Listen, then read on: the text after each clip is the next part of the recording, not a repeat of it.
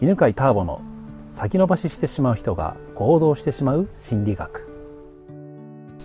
こんにちは、えー超爽やかな八ヶ岳の午後3時。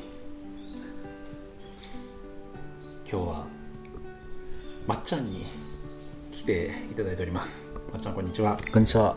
まっちゃんまっちゃん普段は何をしてるかえー簡単に、今はセミナーの講師とコンサル担当してます。おお今もうセミナー講師とコンサルタントが肩書きになったの？はい。すごいね あれもうエンジニアじゃなくなったの？はもう4月末で辞めました。あもう全然やってないの？はいあすごいなおかげさまで。うん、前からのねあの付き合いなんですけどなんか聞きたいことがあったらじゃあどうぞはい。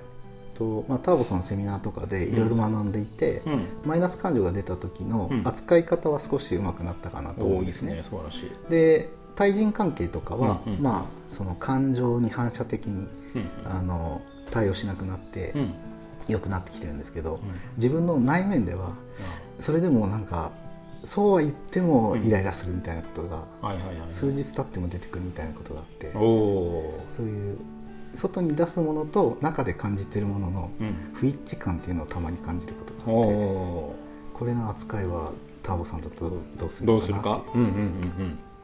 あのなんていうのかな？感じてる感情を表現するのと感情を感じると表現するって別のことじゃん？はい。だからそれ区別できてるって俺すごいと思うわけ。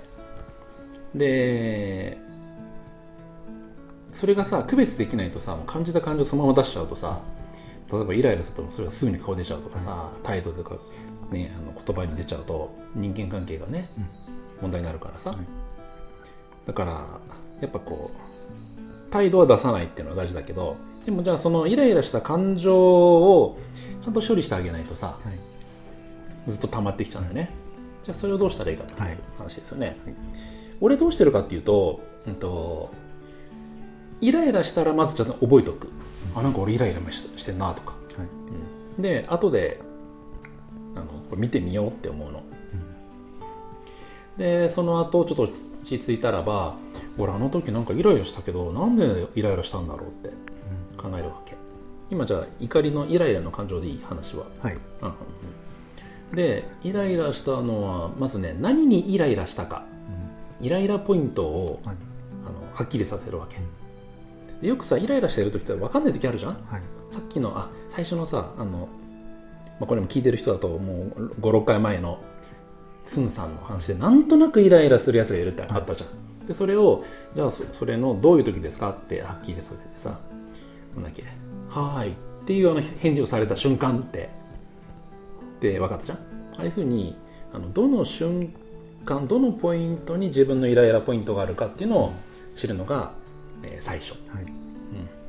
でそしたら次その例えば相手の言葉とか態度を自分はどういう意味だと思ったか。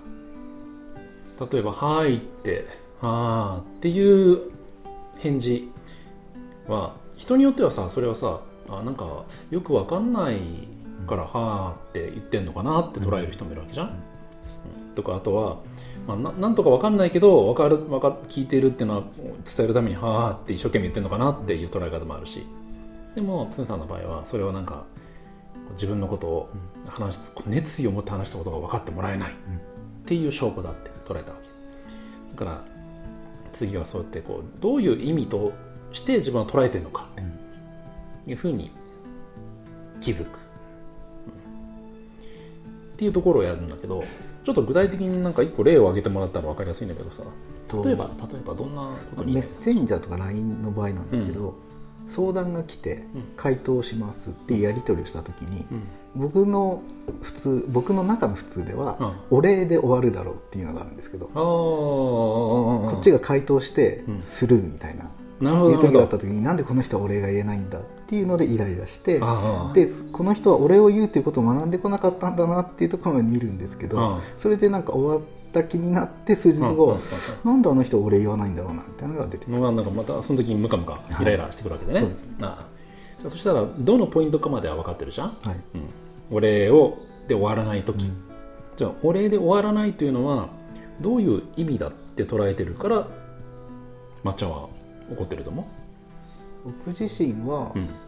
なんだろう受け取りましたよっていうメッセージなのかなっていう。うん。回答が分かりましたっていう表現がお礼なのかなっていう、それを受け取ら受け取ったというのを発信してくれないから怒ってるの、えーっと今はそう思ってますね。うん、じゃあ受け取ったというのを知らせないっていうのはそれどういうメッセージだと思います？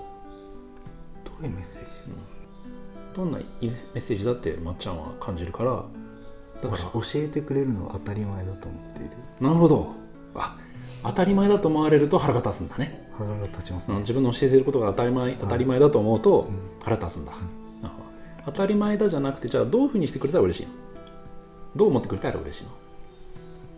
当たり前じゃなくて？当たり前じゃなくてえーっ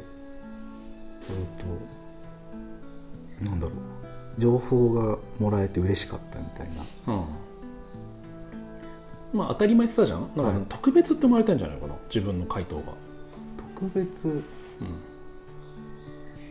ん。だからまっちゃんは答える時に当たり前の普通の答えじゃなくて他の人よりもより特別ななんか回答をしてるんじゃないかな一生懸命。当たり前のこと答えてる？僕にとっては当たり前のことを答えてますね。あそうなんだ。うんもし自分の中で当たり前なこととして投げてるんだったらば、相手が当たり前だなってなるんだったらそんなに腹は立たないと思うんだよ。なんか引きずるくらいだとしたらなんでそんなに腹立つ多分どっかでそんなことも知らないのかっていう感情をくっつけてるかもしれないですね。自分が当たり前にできることを聞いてきて、うん。そんなことも知らないのかからスタートしてるから上から見てるのかななるほど。じゃあこういうことかな？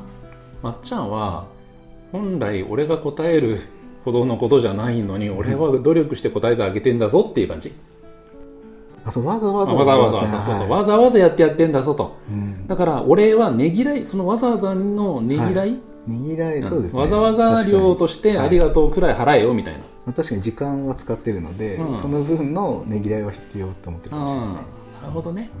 っていうことは今のさ話だとさあのスタートなんでわざわざ感が出るかっていうと、知ってて当然っていうところから生まれてんだよね、はい。そうですね。多分まっちゃんの中でこんな知ってて当然だって思うことは全てイライラの原因を生んでるわけ、はいはい。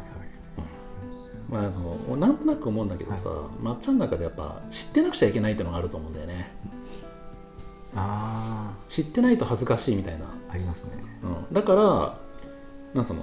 知らない状態がマイナスだから、はい。知った状態で初めてゼロになる。はいはいはいでそれを自分はやってきてるんだよね、だから知らないということはさ みんなマイナスなんだから、はい。そのマイナスをだから普通のゼロの状態から自分で上げろよってさ、わかりました。そういうことですね。そうそうそうそうそうそうそう。お前努力しろよって。だから崖を作って、うん。はいどうぞここまで来たら教えますよっていううん。状態になって、うん。でもスタートだから問題はさ、まっちゃんがさ知らないことが恥ずかしい。はいはい。という定義だと思う、はい確かに。そう知らないことは恥ずかしいことだって、恥ずかしいんだからし知る努力をまっちゃんはしてきた。うん。でみんなはしてないからうん。腹が立つ、あうん、そもそもなんか知ってて当然のことを質問されると、うん。ちょっと腹が立つ、なんあだあります。当然だろって、はい、しょうがないの教えてやるかってわざわざ教えてあげるわけじゃん、うんはい。でそこでありがとうもないってことはどういうこと？みたいな。はい っていう。感じスタートは。はいはい。うん知らないことは恥ずかしいこと。なるほど、でそれを変えたらいいんだよね。うん、なんか知らないことは今まで恥ずかしいことだったんだけど、はい。知らないことはどういうふうにしたらいい？あ知らないことの定義ですよね、うん。知らないことはあたまたま経験してないこと、おいいね、はい。うん、知らないことは経験してないこと、うん。まあ、俺だったら知らないことは知る前の状態とか、ああそうか、うんこれから知るっていうそうそうそうそう。ステージあとは知る必要性をまだ感じてないなかった状態、本当に知る必要があったらみんなし本当に知ろう知ろうとすると思うわけ、じゃあそんなとこで、はい。ありがとうございます。ありがとうございます。この番組は犬飼ターボ、ナビゲーター竹岡由伸でお送りしました。